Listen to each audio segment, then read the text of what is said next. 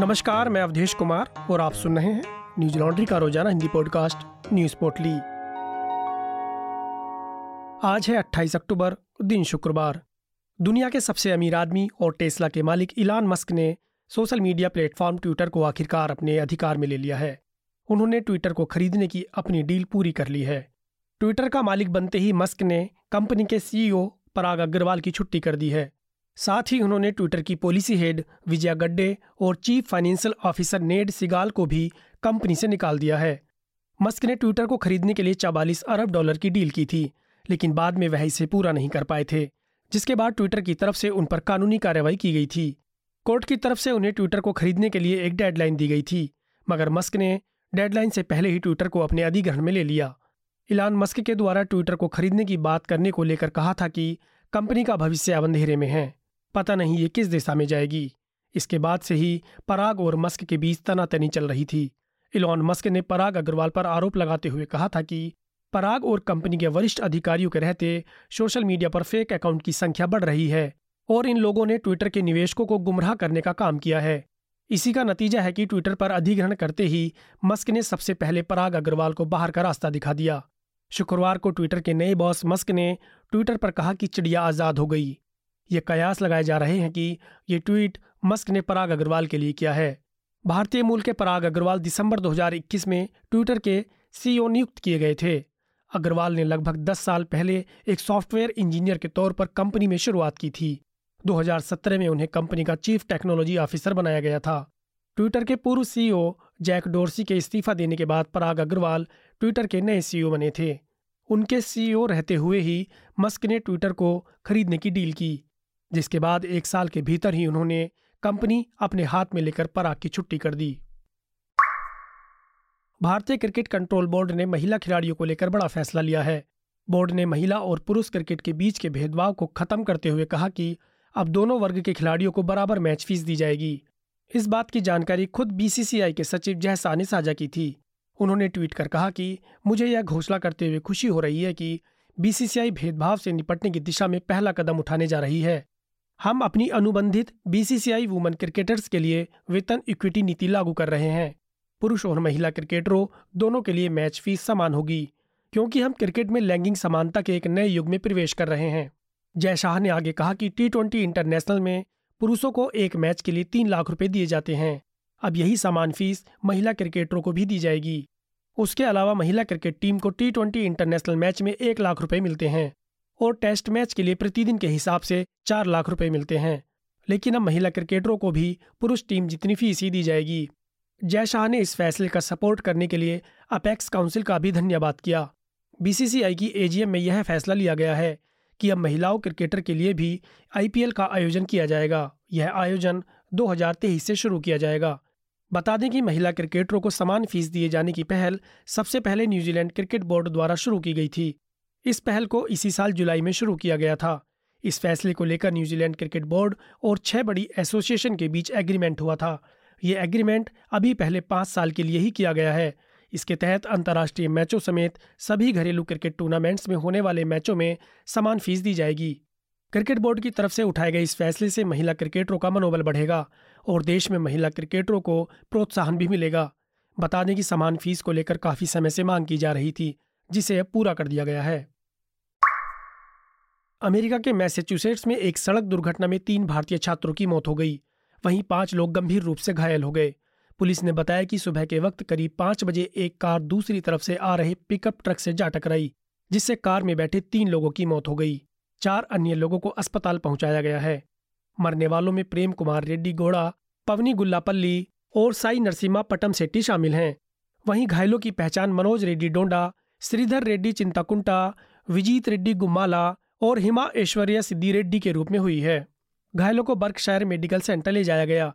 Truck चालक Armando बातिस्ता cruise को इलाज के लिए फेयरव्यू मेडिकल सेंटर ले जाया गया। बताया जा रहा है कि सुबह के वक्त घना कोहरा होने की वजह से यह दुर्घटना हुई।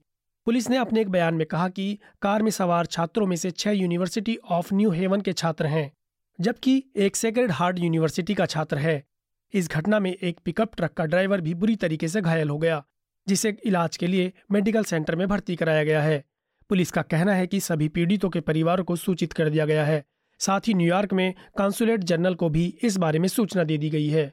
फ़िलहाल पुलिस इस घटना को लेकर जाँच पड़ताल कर रही है।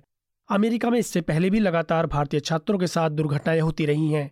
कुछ दिन पहले कैलिफ़ोर्निया में भारतीय मूल के सिख परिवार के चार लोगों की अपहरण के बाद हत्या कर दी गई थी। वहीं इससे पहले भी भारतीय मूल के छात्र वरुण मनीष छेड़ा की चाकू मारकर हत्या कर दी थी।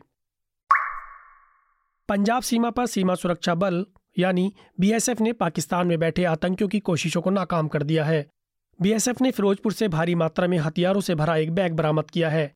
बीएसएफ ने बैग को कब्जे में लेकर इस मामले की जाँच शुरू कर दी है। बताया जा रहा है कि ये बैग पाकिस्तान से एक ड्रोन के ज़रिए भेजा गया था। जानकारी के अनुसार, फिरोजपुर सेक्टर में बीएसएफ की 136 बटालियन की तरफ़ सर्च ऑपरेशन चलाया जा रहा था। इस दौरान सुरक्षा बल को ज़ीरो लाइन के पास एक बैग मिला, जिसकी जाँच करने पर उसमें भारी मात्रा में हथियार बरामद किए गए। इसके बाद बीएसएफ ने इसकी जानकारी बड़े अधिकारियों को दी। इस बैग में सुरक्षा बलों द्वारा तीन ए के फोर्टी सेवन व उसकी छह खाली मैगजीन, पाँच M P five S M G और उसकी पाँच खाली मैगजीन, तीन पिस्टल व छह खाली मैगजीन तीस बोर की सौ गोलियाँ और पाँच दशमलव पाँच छः एम की सौ गोलियाँ बरामद की गई हैं। दैनिक भास्कर की खबर के अनुसार, कुछ विशेषज्ञों का मानना है कि पाकिस्तान की तरफ़ से लगातार भेजे जा रहे ड्रोनों का मकसद सिर्फ़ बीएसएफ का ध्यान भटकाना है, ताकि पाकिस्तान में बैठे आतंकी और तस्कर भारी मात्रा में हथियार और हेरोइन को पंजाब भेज सकें। केंद्रीय जाँच एजेंसियों का कहना है कि जम्मू कश्मीर में सख्ती बढ़ने के बाद अब पाकिस्तान अपना ध्यान जम्मू कश्मीर से हटाकर पंजाब की तरफ़ करना चाह रहा है। इसी वजह से पाकिस्तान लगातार पंजाब में आतंक फैलाने की कोशिश कर रहा है और इसके लिए वो काफ़ी अधिक फंडिंग भी दे रहा है। इससे पहले भी कई बार पंजाब में सुरक्षा बलों ने पाकिस्तान की ऐसी कोशिशों को नाकाम किया है। इससे पहले सीआईएसएफ तरन की टीम ने आईएसआई से जुड़े आतंकियों को गिरफ़्तार किया था। एसएसपी रणजीत सिंह ढिल्लो द्वारा खुफिया सूचना के आधार पर इन आतंकियों को पकड़ा गया था। इनके पास से भारी मात्रा में विस्फोट सामग्री, हथियार और आपत्तिजनक दस्तावेज़ बरामद हुए थे। ऐसे ही पंजाब पुलिस और महाराष्ट्र एटीएस के साथ मिलकर एक ज्वाइंट ऑपरेशन में एक संदिग्ध की योजना को नाकामयाब किया था, जो पंजाब पुलिस के एक सब इंस्पेक्टर दिलबाग सिंह की कार में बम लगाने की योजना बना रहा था। रूस के राष्ट्रपति व्लादिमीर पुतिन ने पश्चिमी देशों पर आरोप लगाते हुए कहा कि ये देश यूक्रेन को युद्ध के लिए बढ़ावा दे रहे हैं, सत्ता पर कब्जा बनाए रखने के लिए खतरनाक, खूनी खेल खेल रहे हैं। उनका ये खेल अब दुनिया को समझ में आने लगा है। उन्हें यह समझना चाहिए कि दुनिया किसी की भी बपोती नहीं है। अमेरिका और उसके सहयोगियों को रूस से बात करनी चाहिए। गुरुवार को पुतिन ने वलदाई डिस्कशन क्लब में कहा कि सत्ता पर बने रहने के लिए पश्चिमी देशों का खेल अब और ज़्यादा चलने वाला नहीं है। दुनिया के बाकी देशों को खुद के साथ मिलाने की कोशिश कर रहा है। रूस को जियोपॉलिटिक्स के मैप से हटाने की कोशिश की जा रही है, लेकिन ये कभी संभव नहीं है। पश्चिमी देशों को ये समझना चाहिए कि अब सत्ता का कोई एक पावर सेंटर नहीं है। कई देश शक्तिशाली होकर उभरे हैं। सभी देशों को आपस में एक समान होकर भविष्य के लिए सोचना चाहिए। सभी देशों के पास अब लोकतांत्रिक विकास करने के अवसर हैं। उन्होंने आगे कहा कि ज़्यादा से ज़्यादा लोगों को विश्व व्यापार से फ़ायदा होना चाहिए, न कि सिर्फ़ कुछ कॉरपोरेशंस को। ये काम जितना जल्दी हो उतना अच्छा है। रूस लगातार आरोप लगाता रहा है कि उसे उकसाने का काम किया जा रहा है। इसी कारण रूस ने एटमी ड्रिल शुरू की, जिसमें एक बैलिस्टिक मिसाइल लॉन्च की गई थी। रूस लगातार यूक्रेन पर परमाणु हथियारों के इस्तेमाल करने की धमकी देता रहा है, जिस पर अमेरिका के राष्ट्रपति जो बाइडेन ने रूस को चेतावनी देते हुए कहा था कि रूस के द्वारा परमाणु हथियारों का इस्तेमाल करना बहुत बड़ी गलती होगी, जिसके बाद रूस ने अपने परमाणु बल का निरीक्षण किया था, जहाँ एक तरफ़ लगने लगा था कि रूस और यूक्रेन में अब युद्ध थमने लगा है, लेकिन क्रीमिया पुल पर विस्फोट के बाद दोनों देशों के बीच संबंध और ज़्यादा बिगड़ गए हैं।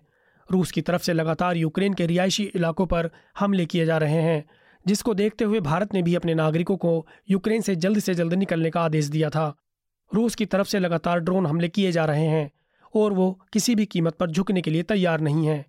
दैनिक भास्कर की खबर के अनुसार रूस के डिफेंस मिनिस्टर सरगेई शोइगु ने भारत के रक्षा मंत्री राजनाथ सिंह से आठ महीनों से चल रहे युद्ध को देखते हुए चिंता जताई और कहा कि युद्ध की वजह से लगातार हालात बिगड़ रहे हैं। शोइगु ने भारत को बताया कि यूक्रेन खेरसोन इलाके में डट्टी बम का इस्तेमाल कर सकता है। हालाँकि रूस ने यूक्रेन के द्वारा डर्टी बम का उपयोग किए जाने को लेकर अमेरिका, फ्रांस और यूके से भी बात की है, लेकिन इन देशों ने रूस के दावे को झूठा बताते हुए खारिज कर दिया और कहा कि रूस की तरफ़ से किया गया दावा बिल्कुल गलत है। गुजरात और हिमाचल में इस साल के अंत तक नई सरकारों के लिए मतदान होने जा रहा है। मतदाताओं के मन में क्या है? आर्थिक वास्तविकताओं और सामाजिक सांस्कृतिक चिंताओं की परस्पर खींचतान परिस्थितियों पर क्या असर डाल रही है? क्या गुजरात में चुनाव पिछली बार की तरह इस बार भी रोमांचक होने जा रहा है? क्या आम आदमी पार्टी के प्रचार पर लोग विश्वास कर रहे हैं? क्या हिमाचल प्रदेश हर बार सत्ता परिवर्तन का चलन जारी रखेगा या इससे बच जाएगा? राष्ट्रीय राजनीति के वृहद ढांचे में यह चुनावी मौसम कहाँ फिट बैठता है? हमारे पत्रकार बसंत, आयुष और शिव ऐसे ही सवालों के जवाब ढूँढने ग्राउंड पर उतरेंगे। मनीषा और अतुल भी एक और इलेक्शन शो की नई किस्त लेकर उनके साथ शामिल होंगे। यह एक एनएल सेना प्रोजेक्ट है। यह शो और ग्राउंड रिपोर्ट्स तभी संभव हैं जब आप हमारा सहयोग करें। हमारे चुनावी कवरेज को फंड करने के लिए तुरंत योगदान करें और गर्व से कहें, मेरे खर्च पर आज़ाद है खबरें। आज की पोटली में बस इतना ही। कल फिर लौटेंगे कुछ नई खबरों के साथ। नमस्कार।